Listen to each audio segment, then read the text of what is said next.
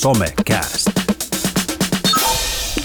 Tervetuloa Somecast-podcastin äärelle. Tänään keskustelu soljuu ainakin osittain yhden teeman ympärillä, eli nuorisotyöntekijöiden koulutuksessa ja digiosaamisen vahvistamisessa. Sen takia tänään on äänessä ainakin tutkija Susan Eriksson, joka on XAMKin nuorisoalan tutkimus- ja kehittämiskeskus Juveniasta. Tervetuloa. Kiitos. Ja meillä on täällä mukana myös Suvi Tuominen, joka on Verken toiminnanjohtaja. Tervetuloa. Moi. Ja minä olen siis Jarno Alastalo ja tervetuloa myös kuulijat. Somecast. Koska meillä on tänään tosiaan teemana nuorisotyöntekijöiden koulutusta ja digiosaamista ja miten sitä voidaan vahvistaa, niin XAMKT on tehnyt erittäin mielenkiintoisen selvityksen nuorisotyön opintolinjan antamista antamisesta niin diginuorisotyön valmiuksista, niin Susan, olet ollut mukana tekemässä tätä tutkimusta, niin nousiko sun mielestä jotain mielenkiintoisia havaintoja sieltä, mitä varsinkin sä kiinnitit huomiota? No kyllä siinä aika mielenkiintoisia havaintoja just nousi, että tavallaan ensinnäkin se, että tämä digitalisaatio, niin se se, mitä sille itse asiassa tarkoitetaan nuorisotyön opetuksessa, niin se vaihtelee tosi paljon. Eli tota, ihmiset ajattelee yhtä aikaa tämmöistä välineellistä puolta, eli siitä digitaalisten niin kuin opetusmenetelmien puolta, sellaista, että minkälaisia välineitä ja työkaluja käytetään, digitaalisia työkaluja siinä opetuksessa sinänsä, mutta sitten myös se nuorisoalan niin kuin ammatillisuuden digitalisoituminen, joka niin kuin siinä on rinnalla koko ajan, ja miten niin kuin siinä nuorisotyön opetuksessa pystytään vastaamaan niin kuin tavallaan siihen siihen tota, koko itse opetettavan alan niin kuin digitalisoitumiseen ja siihen, miten niin kuin nuoret käyttää hyvin luontevasti nykyisin digitaalisia toimintaympäristöjä ja miten niin kuin itse nuorisoalalla pystytään niin kuin siihen vastaamaan. Ja sitten miten taas opetus siihen reagoi, että mitä, mitä tulee tulevia nuorisotyöntekijöitä opettaa, opettaa sitten minkä tyyppistä asiaa, niin tota, se vaihtelee hirveän paljon. Hmm. Tavallaan nämä kaksi tasoa, välineellinen ja digitaalinen, tai välineellinen ja sisällöllinen taso vaihtelee ja ne limittyy ja lomittuu. Että tavallaan kun mä tein näitä haastatteluja, niin siinä niin kuin joutui jatkuvasti niin kuin tarkentamaan sitä fokusta, että mistä me puhutaan. Puhutaanko me nyt näiden digitaalisten työvälineiden, niin kuin sanotaan nyt PowerPointien, videoneuvotteluiden, tällaisten niin opetusvälineiden tasosta vai puhutaanko me sitten sisällöllisestä tasosta, että mitä on esimerkiksi digitaalinen niin kuin verkko-ohjaus nuorisotyössä ja niin edelleen. Nousiko siellä mahdollisuudet vai uhat? Niin se yleensä, että vai miten se nähtiin? Oliko se sitten sellaisena, että digitaalisuus on omaksuttu sitä, että se on osa sitä nuorisotyöntekijän arkea jo? Joo, kyllä se on, että mahdollisuuksena nähtiin ilman muuta se, se niin kuin siinä mielessä, että tota, tämä nuorten toimintakulttuurit, kun ne muuttuu koko ajan ja digitalisoituvat ja ovat jo digitalisoituneet hyvin pitkälle, että millä tavalla niin kuin voidaan kehittää nuorisotyötä ja sitten taas toisaalta sitä nuorisotyön opetusta niin kuin vastaamaan näiden nuorten toimintakulttuureita. Eli se, se puoli siellä niin kuin nähdään ennen muuta mahdollisuutena ja toki siinä nähdään monenlaisia ammatillisen kehittymisen niin kuin mahdollisuuksia. Mutta sitten taas uhkana sen puoleen, että mitä kaikkea digitaalisuus on tuonut nuorten elämään. Että just nimenomaan tämä internetin uhat ja riskit, mitä ne tuo, niin kuin hy- hyväksikäyttö, kaikki nämä asiat, mitkä nyt on noussut, noussut pinnalle nyt julkisessa keskustelussa muutenkin, että tämä oli lisääntynyt tosi paljon tämä tämmöinen nettiin liittyvien niin kuin riskejä ja uhkien mm uhkien määrä niin kuin nuorten elämässä, niin miten sitten tavallaan tällaisiin voitaisiin reagoida ajoissa ja ottaa huomioon se myös siellä nuorisotyön opetuksessa, niin tämä kaikki on, on niin kuin nähty uhkana. Joo. Miten Suvi Verken toiminnassa näkyykö paljon tämä väline puoli niin kuin siinä, että halutaan tietää edelleen sitä, että miten nyt sitä välineitä käytetään, kun se oli yksi osa sitten tuosta kyselystäkin mm. tai tutkimuksesta, niin huomaatko itse sellaista kentältä, että se välinepuoli olisi vielä vahva vai mennäänkö sitten tuohon toiseen puolelle sisältöön? Kyllä sitä jonkin verran näkee ja ehkä se sitten siinä nuorisotyön arjessa se välinepuoli on ehkä enemmän sitten, sitten menee, näyttäytyy niin kuin sillä tavalla, että, että miten hallinnollisissa tehtävissä käytetään digiä, että tavallaan sitä ei osata niin kuin aina erottaa, että miten, että ne on kaksi eri asiaa. Se, että, niin kuin, että nuorisotyön hallinnon niin kuin toimintojen digitalisointi ja sitten sen itse nuorten parissa tapahtuvan toiminnan tota, digitalisointi, tai se, että miten digitaalisuus siinä näkyy, että nekin on kaksi vähän ehkä rinnastaiset tuohon tuohon välinen sisältö tota, jaotteluun, että, että ne on siis totta kai ne, ne molemmat näkökulmat kuuluu siihen, siihen ja ne on molemmat tarpeellista ottaa huomioon ja totta kai ne myös tukee toisiansa.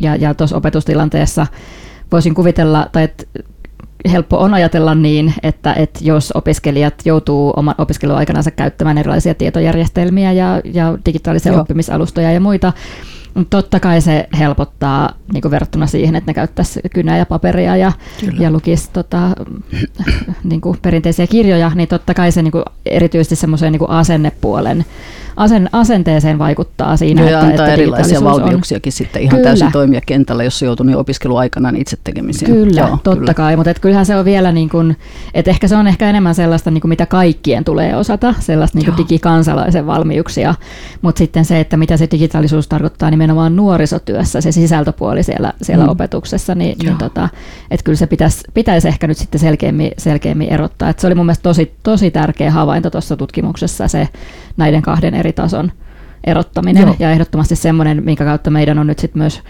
verkenä helpompi lähteä, lähteä toimimaan ja suuntaamaan toimintoja sinne, Joo. sinne nuorisotyön oppilaitoksiin tai opinto, opintolinjoille, että, että tämä vahvisti siitä sitä, että meidän pitää nimenomaan puhua siitä sisältöpuolesta ja korostaa Kyllä. sitä puolta. Joo. Joo. Mutta tämä samahan on myös kouluissa ollut jo vuosikausia, että tavallaan se, siis esimerkiksi peruskoulussa se, että, niin kuin, että tietojen viestintätekniikan opetuskäyttö versus mediakasvatus, mitä, mitä annetaan oppilaille koulussa, niin nehän menee myös vähän niin kuin, että aina ei ihan tiedetä, että mistä puhutaan, kun, kun puhutaan, Joo. puhutaan toisesta.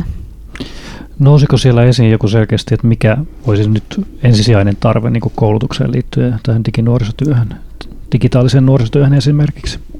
No esimerkiksi se tavallaan se työkulttuurinen puoli, joka siellä nousi hyvin vahvasti, että se niin kuin henkilöityy jotenkin ikäpolviksi, ikäpolvikysymykseksi kokonaan se, että miten se otetaan työkulttuureissa, niin se opetuksen työkulttuureissa vastaa se digitalisoituminen ja siihen, että se pitää opetussuunnitelmien tasolla niin kuin reagoida jo siihen, että meillä on oikeasti olemassa jo nyt digitaalista nuorisotyötä ja että sitä pitää niin kuin edelleen vahvistaa ja siihen niitä valmiuksia pitää edelleen niin kuin kartuttaa.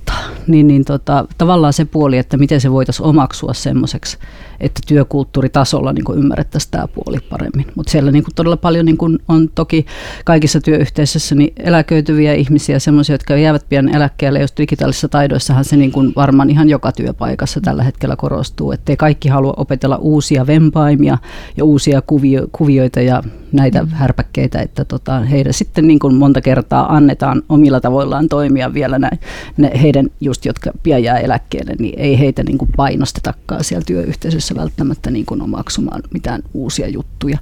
Että tavallaan niin kuin tuo puoli siellä tuli myös esiin, että miten se saataisiin niin kuin työkulttuurissa niin kuin nyt niin kuin tavallaan haltuun se, että tämä maailma on muuttunut jo tämmöiseksi ja meidän pitäisi niin kuin tähän nyt vain yksinkertaisesti olla se niin kuin reaktiivinen niin kuin valmius. Ja pitäisi muuttaa käytännöt sen perusteella kanssa. Hmm. No siellä esiin jotain hyviä ajatuksia, esimerkkejä, miten sen digitaalinen ajattelumalli ja viedään siihen tekemisen kulttuuriin sitten siellä?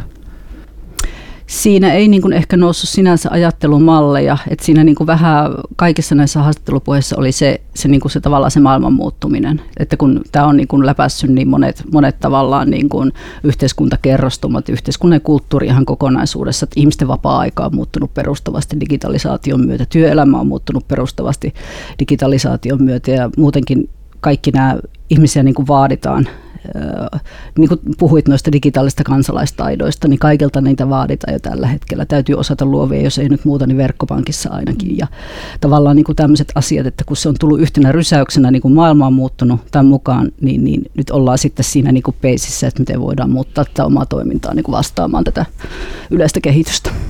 Eli onko se sama tilanne siellä oppilaitoksissa, mikä on nuorisotyön kentälläkin, että, että tavallaan on semmoisia yksittäisiä digitalisaatio, digisotureita, jotka koittaa puskea sitä läpi, läpi siellä omassa niin kuin työyhteisössä? Kyllä vai? pikkusen, pikkusen semmoista virettä Joo. minusta siinä on nyt tällä hetkellä. Joo, kyllä. Ja sitten siinä on jännä, että vaikka tämä olisi 50 tämä, joka sitä koettaa puskeen, niin sekin on huomannut kehityksen esimerkiksi siinä, että hänellä on kolmikymppisiä työkavereita, jotka on ihan eri tavalla taas kuin hän että, tota, että se on niin kuin jännä. Digisoturit on hyvä sana, että niin no. puskee eteenpäin. Ja sitten mun mielestä mikä tuolla nyt, niin kun, silmäilee ihan tota, tota, tota, raporttia, niin hyvinvointi nousi sanana monessakin kohtaa esiin. Niin kuin nuorten hyvinvointi, mutta varmaan tässä voi olla niin kuin monenpuolisesti, niin, niin ilmeisesti sitten monet keskustelivat tästä aiheesta siinä tutkimuksessa. Joo, siis tarkoitatko niin kuin tavallaan hyvinvoinnin kannalta? Että niin siellä nousi nuorten hyvinvointi että, ja mikä sitten nuorisotyön tekijän rooli tulee olemaan tulevaisuudessa myös siihen liittyen, siihen, että tukea nuorten hyvinvointia myös digi, dig, digitaalisessa puolessa. Siinä oli aika paljon hajontaa, koska tota se eriarvoisuuskysymys kuitenkin sitten nousi siinä rinnalla myöskin, että tota kaikilla nuorilla ei tällä hetkellä vieläkään ole pääsyä ihan samankaltaisiin digitaalisiin laitteistoihin ja ympäristöihin esimerkiksi pelkästään Suomessa, että on alueita, joissa niin kuin tavallaan se liittyy tähän kaupunkikulttuuriin niin vahvasti, että ei, ei niin kuin pystytä ehkä jossakin maaseudulla niin samalla tahtiin omaksumaan. Mutta sitten taas toisaalta maaseudun nuoret on tällä hetkellä hyvässä asemassa just sen kehityksen myötä, että pystytään niin kuin esimerkiksi palveluja siirtämään verkkoon. On chat-palveluita esimerkiksi, voi nuorten neuvontapalvelut chatissa, että sä voit olla kaukanakin, kun sä voit niin kuin keskustella nuorisotyöntekijän kanssa niin kuin chatin kautta ja näin poispäin. Että kyllä se sinänsä on parantanut, mutta kuitenkin tätä sosioekonomista eriarvoisuutta on olemassa nuorilla nuorten keskuudessa niin paljon, että, että tota, se vaikuttaa väistämättä siihen pääsyyn ja näihin laitteiden ja ympäristöjen niin kuin saavutettavuuteen jo sinänsä kaikilla ei ole vieläkään älykännykkää välttämättä. Ja sitten myöskin kulttuurit, maahanmuuttajataustaiset, joilla voi olla sitten kulttuurisia tämmöisiä tekijöitä, mikä niin kuin estää tavallaan näiden omaksumisen ja ei ehkä ole yhteisymmärrystä sillä tavalla kieli, mitä ikinä siinä voikaan olla, niin, niin, niin nämä tämmöiset tekijät vaikuttaa paljon kuitenkin edelleen. Tämä raportti on linkitetty myös tähän podcastin tietoihin. Käykää lukemassa sitä. Susan, yksi asia, mikä sä haluaisit, että ihmiset käy sieltä lukemassa, niin sun pitäisi poimia sieltä joku, niin mikä se olisi? No en mä tiedä, siis tota, ehkä ei ihan yksittäistä No ehkä se, että se puoli, että tota, miten se on niin kuin hyvin tämmöinen niin kuin globaali ja, ja tota, kaikkia kerroksia ja asioita ja ulottuvuuksia läpäisevä ulottuvuus, nyt se digitaalisoituminen tällä hetkellä nykykulttuurissa, että, että miten se voisi niin kuin tavallaan laajasti hahmottaa, niin se olisi ihan, ihan hyvä, jos se niin kuin toisi semmoista laajaakin ulottuvuutta sitten. Niin ainakin ymmärtää, jos ei ymmärrä, miten tehdä jotain digijuttuja, niin ainakin ymmärtää, että mitä se voi tarkoittaa tulevaisuudessa ja tällä hetkellä. Kyllä joo, jotain sinne päin. Suvi, löysitkö jotain mielenkiintoisia aiheita tästä, tästä teemasta? Kyllähän siinä raportissa on vaikka mitä, mitä mielenkiintoisia asioita, mihin voisi vois tarttua. Et, et ehkä se, mikä itselle tuli siitä semmoisena niin kantavana ajatuksena mieleen, niin, niin oli se, että et aika perusasioiden äärelle pitäisi palata. Ää, siis kun mietin, mietin meidän verken toimintaa, että miten meidän pitäisi jatkossa nyt sitten, sitten ottaa kohde, kohderyhmänä huomioon nuorisoalan oppilaitokset, niin, niin tavallaan sen, ehkä sen korostaminen, että, että digitaalisuus ei ole mitään yksittäisiä temppuja tai, tai niin kuin kasa jotain kokoelma niin kuin eri menetelmiä tai, tai muuta, ää, vaan niin kuin se, että, että niin kuin, että pitäisi kirkastaa sitä, että miten digitaalisuus oikeasti kytkeytyy nuorisotyön tavoitteisiin. Ja, ja sitä me ollaan koitettu itse asiassa tehdä, tehdään nyt tällaisissa tuoreissa tänä syksynä julkaistuissa ää, digitaalisen nuorisotyön eurooppalaisissa suuntaviivoissa, joita tehtiin yhteistyössä hankekumppaneiden kanssa. Ja tähän me, me siinä kohtaa mietittiin sitä, että, että mitä digitaalisella nuorisotyöllä oikeasti saavutetaan. Ja, ja tähän me tehtiin semmoinen listaus siitä, että, että mitä se nuorten näkökulmasta tarkoittaa. Eli vähän niin kuin, että mitkä on digitaalisen nuorisotyön tavoitteet nuorten näkökulmasta, mitä, mitä on ne, tota, mikä se vaikuttavuus on nuorten näkö, näkökulmasta. Ja, ja täällä on listattuna sellaisia asioita kuin esimerkiksi, että digitaalisen nuorisotyön ää, seurauksesta nuoret on esimerkiksi aktiivisia toimijoita digitaalisessa yhteiskunnassa, nuoret osaa käyttää digitaalista mediaa ja teknologiaa kriittisesti ja luovasti – nuoret suhtautuu teknologisoituvaan tulevaisuuteen avoimesti ja luottavaisesti ja, ja niin edelleen. Ja tavallaan, että jos nämä on ne tavoitteet, niin miten meidän silloin pitää kouluttaa nuorisotyöntekijöitä, jotta he osaa tukea nuoria näissä asioissa. Niin tavallaan mm. se ehkä Joo. kun lähdetään tätä OPSI, OPSI-työtä tulevaisuudessa tekemään tai tule, tulevia nuorisotyöntekijöitä kouluttamaan, niin, niin jotenkin niin kuin pitäisi tsekata se, että nämä että jos nämä on ne tavoitteet nuorten kannalta, niin, niin tota, miten, miten se näkyy sitten siellä Eli siis enemmän avoimuutta, enemmän avoimuutta tai tavallaan niin kuin pystyä reagoimaan siihen niiden nuorten omiin näihin digitaalisten Joo. toimintakulttuurien niin kuin siihen, että mikä, mikä rooli niillä nyt on, niin Kyllä. vahva rooli tällä hetkellä. Ja se, että kun nehän muuttuu niin älytöntä vauhtia, mm. että, että se, että jos me nyt opetellaan, että mitä nyt on tällä hetkellä ne nuorten digitaaliset kulttuurit, niin nehän on vanhentunut jo kahden vuoden päästä viimeistään. Joo. Niin tavallaan se, että et ehkä se, mitä siinä koulutuksessa voitaisiin, niin on ehkä enemmän semmoinen niin kuin, tulevaisuuteen suuntautuneisuus, uteliaisuus teknologiaa kohtaan, se, että, että jotenkin, että, että ei näe sitä teknologiaa niin kuin pelkästään uhkana, vaan, vaan niin kuin, että, että jaksaa kiinnostua siitä yhä uudelleen ja uudelleen ja, ja ottaa selvää niistä nuorten, nuorten vaihtuvista digi, digi kulttuureista, mutta et siihen mulle ei ole mitään ratkaisua tai viisasten kiveä, että miten tämmöistä uteliaisuutta ruokitaan tai opetetaan niille tuleville nuorisotyöntekijöille. Et mä en tiedä, Joo. nousiko sulle ajatuksia tästä, tästä siinä, kun teit tuota tutkimusta?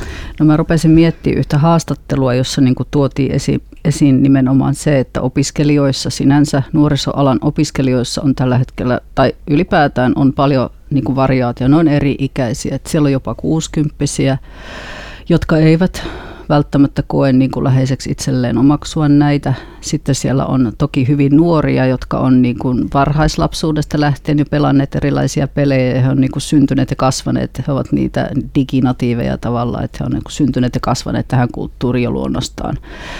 Ja sitten siellä on paljon siltä väliltä sitten ihmisiä kanssa, että tota, jotkut parikymppiset tietää, että heidän ikäluokassaan esimerkiksi on paljon tämmöisiä digitaalista asioiden taitajia. Itse ei ehkä ole, että enemmän orientoitunut kirjoista ja kansista oppimiseen ja tällä tavalla. Ja se, se on se variaatio hyvin laaja. Sitten kuitenkin ihmisten välillä. Se, että miten siihen suhtaudutaan, siihen yleiseen kehitykseen. Toiset on kriittisempiä kuin toiset ja mm. toiset ei välttämättä näe niin paljon niitä mahdollisuuksia kuin vaan pelkästään semmoisia uhkia, että esimerkiksi lukutaito tai mikä ikinä siellä saattaa niin kuin saattaa niin kuin rapautua tai ihan, ihan niin kuin tällaisiakin uhkia varmasti nähdään. Että se on hyvin mielestäni semmoinen turbulentti tällä hetkellä se tilanteen, että mikä se ikinä voi olla. Ja myös sitten kun ajatellaan sitä nuorisotyön asiakaskuntaa, niin kuin nuoret sinänsä, niin heissä on sama variaatio. Toiset Kyllä. tykkää lukea kirjoja ja toiset tykkää pelata.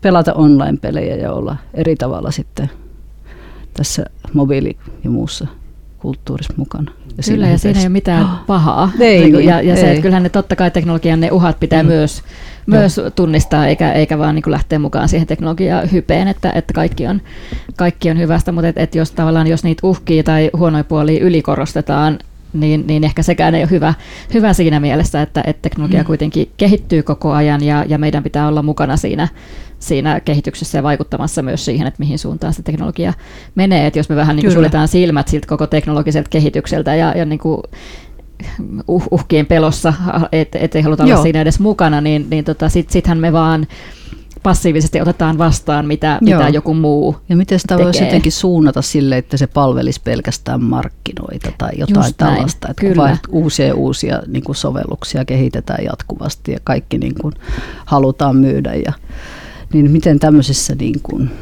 tilanteessa sitten luovitaan. Niin. Mm.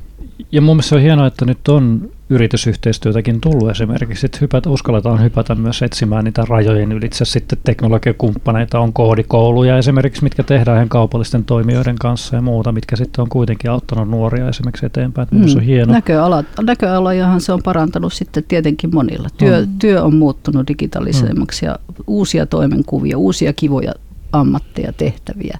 Se on hirveästi myös parantanut mm. nuorten näköaloja tällä hetkellä. Ja mun mielestä tähän niin uteliaisuuteen ja siihen niin kuin mahdollistamiseen kuuluu myös sen epäonnistumisen mahdollistaminen. Joo. Ja varsinkin startup-puolella me hoidetaan tätä, että kannattaa epäonnistua ja sitten saa oppia paljon enemmän.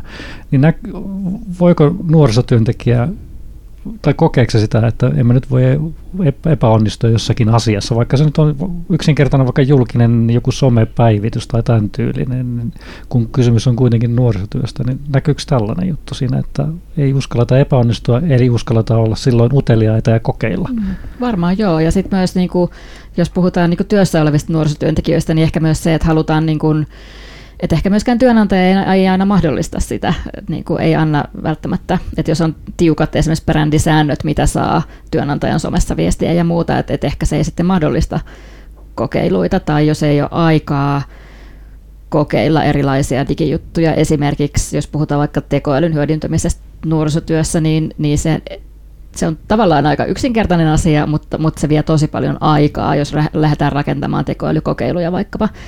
Et se on ehdottomasti semmoinen, mitä, mitä mun mielestä pitäisi kokeilla enemmän ja ehkä pitäisi olla jo siellä nuorisotyöntekijöiden koulutuksessa jo jonkinlaista mm. koodaamista tai, tai tekoälyn, tekoälyyn tutustumista, siis ihan että purettaisiin vähän sitä mystiikkaa siitä ympäriltä, että siis se ei ole mitään taikuutta se tekoäly, vaan sitä ihan, se on ihan Joo. käytännössä raakaa koodaamista ja tota, erilaisten tota, mahdollisuuksien hahmottamista, niin mm. niin tavallaan se, että, että sillekin kokeilulle pitäisi olla aikaa, että mm. kokeilemalla opitaan, tekemällä opitaan, eikä pelkästään sillä, että joku kertoo sulle, että mitä se tekoäly oikeasti on. Mm.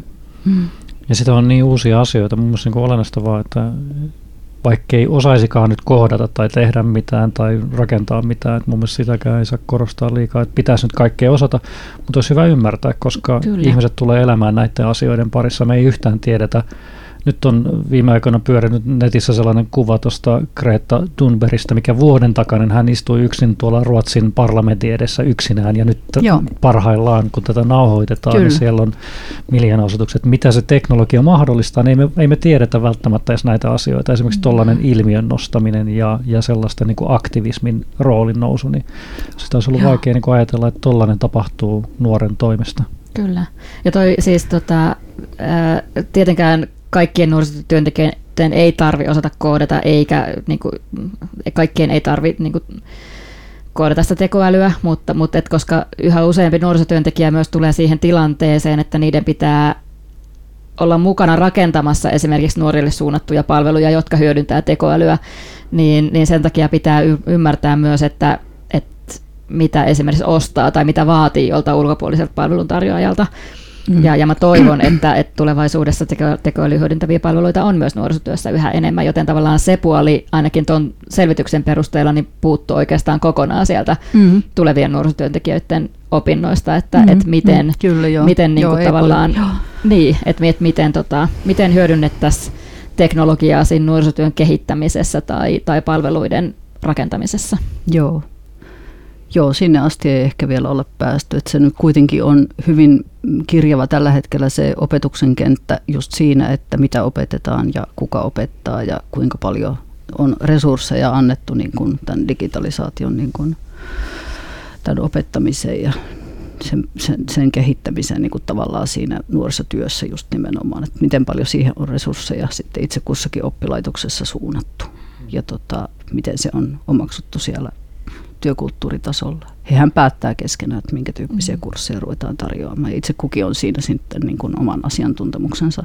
kanssa ihan täysin. Hmm. Jos Suvi sun nyt pitäisi sit nostaa yksi asia sieltä, että mikä ihmiset muistaisi tuosta raporteista, niin tuleeko sinulla joku asia mieleen sieltä? Tai joku teemakin voi olla. No mä nostan, nyt tässä on vähän tota, tässä keskustelussa nostettu esiin, että, että mitä kaikkea siellä puuttuu tai mikä on huonosti siellä opetuksessa. Mä nostan siitä raportista yhden asian, mikä minusta oli semmoinen valonpilkahdus, mikä siellä oli hyvä, hyvin, niin oli se, että, että, että mediakasvatus näkyy suhteellisen hyvin siellä. Joo siellä OPSeissa, että Joo, tavallaan semmoinen se ehkä vähän perinteisempi.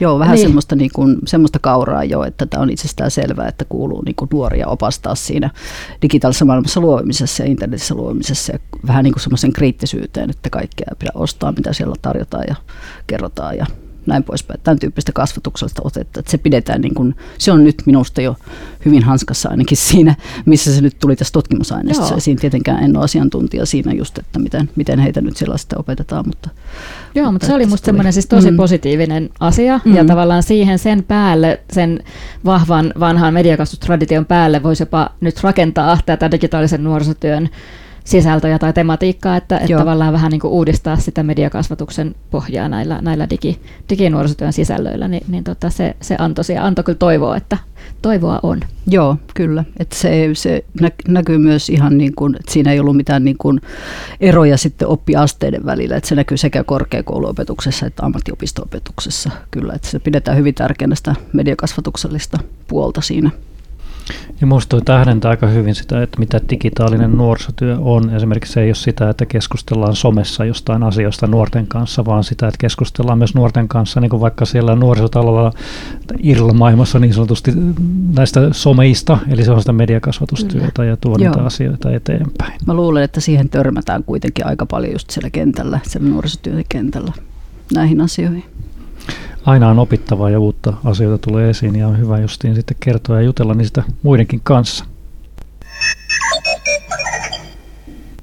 Mä siirryn luontevasti tuosta ilmaimasta tai live-kohtaamista. Mä ehkä kärjistän nyt omassa nostossani hieman täältä ja, ja tavallaan mä luen täältä pätkän täältä nuorisotyön digitalisaatio 2030 kohdasta näistä raporteista, että keskeisempiä tutkimuksen huomioita ovat juuri perään antamaton näkemys siitä, ettei digitaalisuuden tule antaa korvata kasvatusten tapahtuvaa vuorovaikutusta, vaikka erilaiset Joo. verkkokohtaamisen muodot nähdäänkin vuorovaikutteisen työn olennaisena täydenteinä, niin mun kärkkävä kysymys, no miksi ei voi antaa korvata sitä kasvatusten tapahtuvaa vuorovaikutusta digitaalisuuden?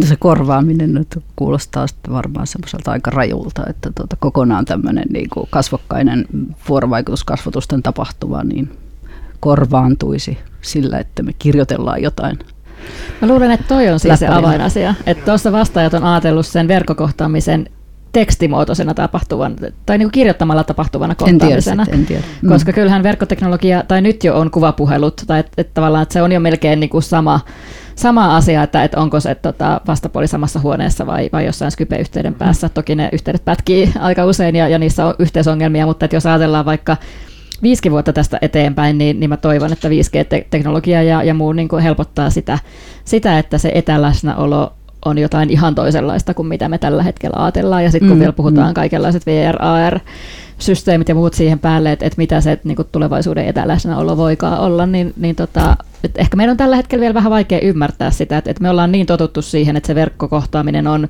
kirjoittamalla tapahtuvaa kohtaamista, mm, se mutta se ei tulevaisuudessa Joo. välttämättä olekaan. Ja miten se mielletään tällä hetkellä? Että niin. se, niin. Ja sen takia mä kiinnitin tähän huomiota, kun tämä otsikko oli 2030 ja siinä on kuitenkin vielä niin kuin yli 10 vuotta aikaa, eikä voida ennustaa, että miten me kohdataan digitaalisesti. Se voi mm, olla yhtä mm, samanlainen kokemus, kun me istutaan tämän pöydän äärellä mm. tällä hetkellä ja kolme ihmistä, niin koetaan mm, itsemme mm fyysisenä olentoina, se voi olla tulevaisuudessa digitaalisuus sitä, että koetaan näin.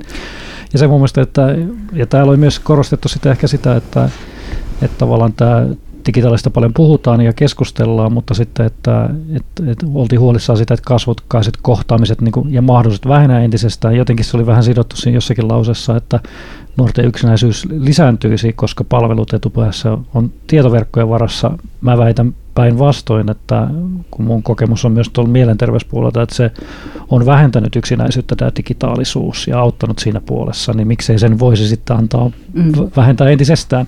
Tietenkin tämä syrjäytymis- ja tämä kulma tulee esiin. Mutta sitten jos ajatellaan sitä vuorovaikutusta, niin sehän myös kasvokkaissa vuorovaikutuksessa perustuu. Se ei perustu pelkästään sille puheelle ja sille, että me nähdään toinen, vaan se, että me niin kun hyvin pienistä jutuista tulkitaan toistemme niin kuin kasvojen ilmeet, jotka ovat niin kuin tiedostamattomia myöskin. Niin, niin tämmöiset asiat siihen paljon vaikuttaa ja se voi monta kertaa sitä vaikuttaa siihen itse vuorovaikutustilanteen onnistumiseen. Jos ajattelet, jos on niin kuin yksinäinen ihminen jossakin tosi kaukana, ja sitten hän ei näe sitä toista. Se ei näe, että se katsoo sua hyväksyvästi, se ei pysty koskettamaan sua sieltä, se ei niin kuin, niin kuin tämmöisiä asioita. Niin, niin silloin, silloin se voi olla se ei välttämättä ehkä aja sitä silloista tarkoitusta. Jos ajatellaan, että joku haavoittuvassa asemassa oleva nuori syrjäytynyt, jolla on paljon ongelmia, niin se, että jos se ei näe sitä auttajansa ja kykene sen kanssa niin kuin kommunikoimaan kasvatusta, niin se voi olla Joo, se on, Katri, Katri Saarikin on tutkinut paljon tätä empatian välittämistä verkossa ja se on tosi haasteellista, että miten tätä pystytään välittämään siellä. Ja, mm. ja tietenkin hymiöt ovat sellainen yksinkertainen ja huono kopio ehkä ilmeistä, mutta sekin on tutkimuksia sen taustalla, että jopa hy, hymiöt pystyvät välittämään tunteita jonkun verran. Mutta niissä sitten väärin ymmärryksen Kyllä. mahdollisuus on iso, että jos on Kyllä, joo. tietokuilu vaikka siinä puolessa, että se sosiaalinen mit, vuorovaikutus.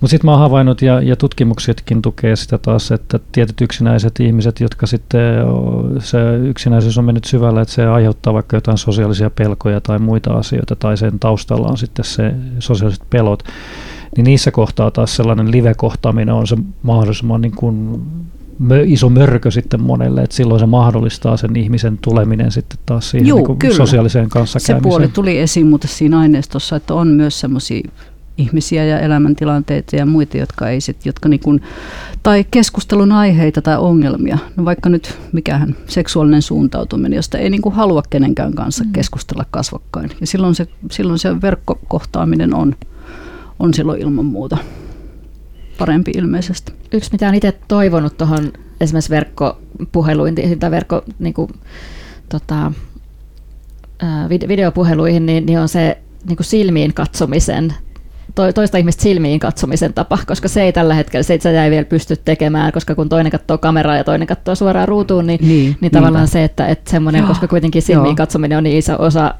ihmisen vuorovaikutusta ja silmistä pystyy, pystyy nimenomaan niitä tota, tunnetiloja ja muita, muita sillä tavalla havainnoimaan, niin tota, se, se puuttuu vielä tuosta, että kun joku keksisi se semmoisen teknologian, Joo. että voi niinku samanaikaisesti katsoa toista silmiin videopuhelussa, niin se olisi aika jees. Ja, se, ja tuntuu, että tietyssä maailmassa sitten taas se sosiaalisuus on erilaista, siis vaikka sanotaan pelaaminen sitten tavallaan, että sekin on sosiaalista kanssakäymistä ja se voi edistää hyvi, nuoren hyvinvointia ja, ja, ja se, sitten tuoda niitä asioita ja sitten se, se ryhmäytyminen tapahtuu eri tavalla, mutta mä väitän, että eroaako se kauheasti välttämättä siitä, että pelataan sen biljardipöydän äärellä, mm. ei välttämättä niin kuin sinänsä, ehkä tulevaisuudessa vielä se ero on, ero on pienempi, mutta tietenkin se, se, se on myös huomioitava ja mä en, mä en, en ihan täysin lukenut, että tuotiko sitä esiin, että myös nämä digitaaliset kohtaamat lisäävät fyysisiä kohtaamisia. Että sitten kun esimerkiksi joku yksinäinen siinä kohtaa voi löytää niitä ystäviä netin kautta ja sitten se tapahtuu, mikä nyt on parempi sana kuin irli kuin fyysisesti. Mm. tai muutenkin, että se digitaalisesti no, se, tukee myös se fyysistä. jotenkin sen mahdollisuudet pitäisi kartottaa minusta hyvin tarkkaan, että mitkä tämän verkkokohtaamisen niin kuin tavallaan mahdollisuudet, mitä kaikkea se voi esittää edistää niin kuin esimerkiksi esimerkkien kautta, mitä, missä tilanteessa olla ehdottomasti parempi vuorovaikutusmuoto kuin, kuin sitten kasvokkainen ja sitten taas päinvastoin, että pitäisi tämä kenttä mm. kartoittaa, no, mikä se on. Tota, jonkin verran tutkittu esimerkiksi toi Sanna Aaltonen ja Antti Kivimäki nuorisotutkimusseurassa teki, teki semmoista tutkimusta pari vuotta sitten, missä, missä he tutki niin kuin, syrjäytymisuhassa olevia nuoria, nuoria tota, että se sama, sama ryhmä keskusteli sekä digitaalisessa ympäristössä että tapas sitten kasvokkain ja tavallaan, että, että joo, mitä, joo. mitä siinä, siinä, tota, siinä tapahtui, mutta että siinä ainakin yksi, yksi tulos oli se, että, että kyllä se digi, digiryhmä tuki todella hyvin sitä, sitä tota kasvokkaista kohtaamista, että, että siinä digiryhmässä pystyi, tai että myöskin se nuorten sitoutuminen niihin kasvokkaisiin tapaamisiin oli, oli korkeampi, koska he oli myös, myös tota, heillä oli ollut paljon vuorovaikutusta siinä kasvokkaisten mm-hmm. tapaamisten välillä. Mm-hmm. Mm-hmm.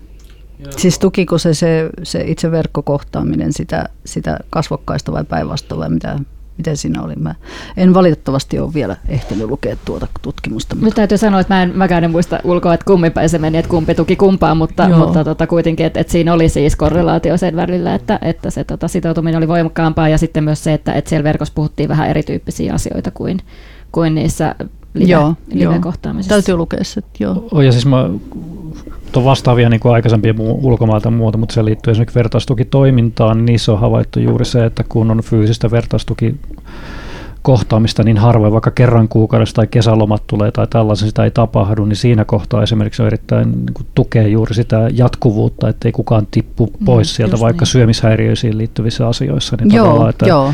että siinä kohtaa se niin, ihminen, niin, ihminen pysyy niin, siinä joo, mukana, että se, se ei lähde niin kuin no, sitten sieltä, joo, että tavallaan joo. kun sitten tulee se heikko hetki kotona ja on yksin siellä, niin on sitten tämä sähköinen ja digitaalinen ulottuvuus, että sen kautta voi keskustella niiden ihmisten kanssa ja saada sitä tukea kuin sitten, tota, että tavataan vain kerran kuukaudessa siellä. Joo, että, joo. Että näissä kohdissa esimerkiksi sitä Eli jatkuvat, toisiaan täydentäviä. Mm. No täydentäviä molemmat siis joo. siinä kohtaa, että, että siinä kohtaa on ollut ainakin havaittu, että erityisesti tämän tyylisissä asioissa, missä on no ei syömisääri, mutta joku addiktio esimerkiksi liittyvä asia, niin se, se tukee erittäin hyvin sellainen Joo. digitaalinen toiminta. Sitä ei se tietenkään sitten aina, aina korvaa sitä, sitä Joo. fyysistä. Joo, se siellä aineistossa kyllä nousi, että tota, kun keskusteltiin tästä, että hyvin voimakkaasti oltiin sitä mieltä, että ei voisi koskaan korvata kokonaan kasvokkaista vuorovaikutusta, mutta täydentävässä mielessä ehdottomasti mm. tarpeellinen. Että tämmöinen siellä niin. nousi kyllä. Ja mä käännän tuon, kun mä olin kärkkästi, aloitin tämmöisen kärkkästi jatkan tuossa, että, että, että tavallaan digitaalinen toiminta täydentää fyysistä ja mun mielestä fyysinen toiminta voi täydentää myös sitä digitaalista. Että, mm. että tavallaan se menee ehkä enemmän niinkin suuntaan. Sitten ehkä mm. se on se oma mun kokemusperä, mitä mulla noista yhteisöistä on, mm. just, että se on sitten välillä toisenkin päin. Mm. Mm. Et, et tietenkin se on. Mutta tässä on juuri hyvä, mitä ei aina ymmärretä sitten just, että mikä se eriarvoisuus digitaalisessa käytössä sitten on. Esimerkiksi nyt aika monella alkaa olla kännykkä kuitenkin, mutta kuitenkin, että ei välttämättä nuorilla, kun on havainnut tässä vaan sitä, ei kaikilla välttämättä ole sellaista datapakettiakaan, millä pystyisi toimimaan koko kuukautta. Ei perheellä vaan varaa sellaisiin paketteihin. Joo. Että, että tavallaan niin kun tässä on monta eri asiaa, mutta 2030 en tiedä, minkälaista tämä toiminta tulee olemaan. Mm, mm. Sekin niin paljon riippuu sitten EU-direktiiveistä ja kaikista sitten mm. käytännöistä, myös nämä hinnat ja kaikki. Kaikki, Kyllä. kaikki vaikuttaa kaikkeen. Mutta se on selkeästi, että, että kyllä se niin kuin kummassakin korostuu, on se digitaalinen tai fyysinen se vuorovaikutus. Että joka tapauksessa sen, se sosiaalinen kohtaaminen, kun ollaan puhuttu siitä, että tekoäly korvaa niin kuin nuorisotyöntekijät jossakin kär, kärjekkäästi sanottu, mutta ei näin. Päinvastoin kaikki tutkijat ja muut on, mitä on tu- lukenut ja nämäkin korostaa sitä sosiaalista kohtaamista edelleen. Kyllä, pikemminkin niin, että tekoäly voi olla apuna tai sitä voidaan hyödyntää, mutta, et, mutta et siihen nuorisotyöntekijät kyllä ehdottomasti tarvitsisi lisää lisäkoulutusta, että miten tekoälyä voi hyödyntää niin kuin oman työn tukena. Esimerkiksi onhan niitä kaikenlaisia ammattivalintasovelluksia nuorille, missä, missä vähän hyödynnetään tekoälyä, että, että millaisia ammatteja esimerkiksi tulevaisuudessa tulee olemaan ja mitä sun pitäisi tänään opiskella, jotta tota, sulla on tulevaisuudessa töitä, niin tämmöisistä, ensinnäkin tietoisuus tämmöisistä sovelluksista nuorisotyöntekijöille ja se, se, ja se, että miten niitä voi käyttää yhdessä nuorten kanssa, niin, niin tota, se, se pitäisi olla vahvempi. Ja miksi musta jotenkin tuntuu, että tällä hetkellä se tekoälyn ympärille pyörivä keskustelu on enemmänkin semmoista, että se halutaan ehkä nähdä pikemminkin mörkönä niin. kuin, kuin että se hyödyttäisi mitä nyt senkin hyödyt niin kuin tavallaan ja uhat pitäisi kartoittaa myös. Kyllä, että siitä puhutaan paljon, että se vie ne työpaikat ja, ja tota, kohta niin kuin mm, kenellekään ei ole, ei ole enää töitä, niin, niin tavallaan niin, puhutaan niin. vähän enemmän sillä, mm niillä argumenteilla kuin sitten siitä, että miten sitä voisi oikeasti käyttää työkaverina. Kyllä, fiksusti. kyllä joo. Joo, totta. Ehkä 2030 justin tässä podcastissa on mukana sitten yksi tekoäly keskustelemassa viisaampia, mitä me ollaan puhuttu, tai sitten vähemmän viisaita. ei koskaan, koskaan tiedä. Näin, meillä on reilu 30, melkein 40, 40 minuuttia tässä keskustelua aiheesta ollut paljon. Käykää tosiaan lukemassa näitä raportteja, ne ovat linkkinä tämän podcastin mukana. Sieltä löytyy erittäin mielenkiintoisia. Ja minäkin nostan yhden asian sieltä, eli nämä nuorisotyötilat, eli tällaiset nuorisotalot, niin siellä keskusteltiin myös siellä raporteissa siitä, että mahdollisesti niitä ne vähenevät tai loppuvat ainakin osa niistä, niin mutta sitten monimuotoisuus lisääntyy, eli mä haastan kaikki nuorisotyötilan työntekijät miettimään sitä, että minkälaisena monitoimitilana se voisi se paikka olla. Onko se sitten se tekoälyn koulutuspaikka vai joku muu, niin miettikää sitä ja lukekaa raportista lisää. Tämä oli Somekas tällä kertaa. Kiitokset Susan ja kiitos Suvi. Kiitos. Kiitos. Ja kuunnelkaa myös aikaisempia jaksoja. Somekast päättää tähän. Löydät meidät myös internetistä www.somecast.fi.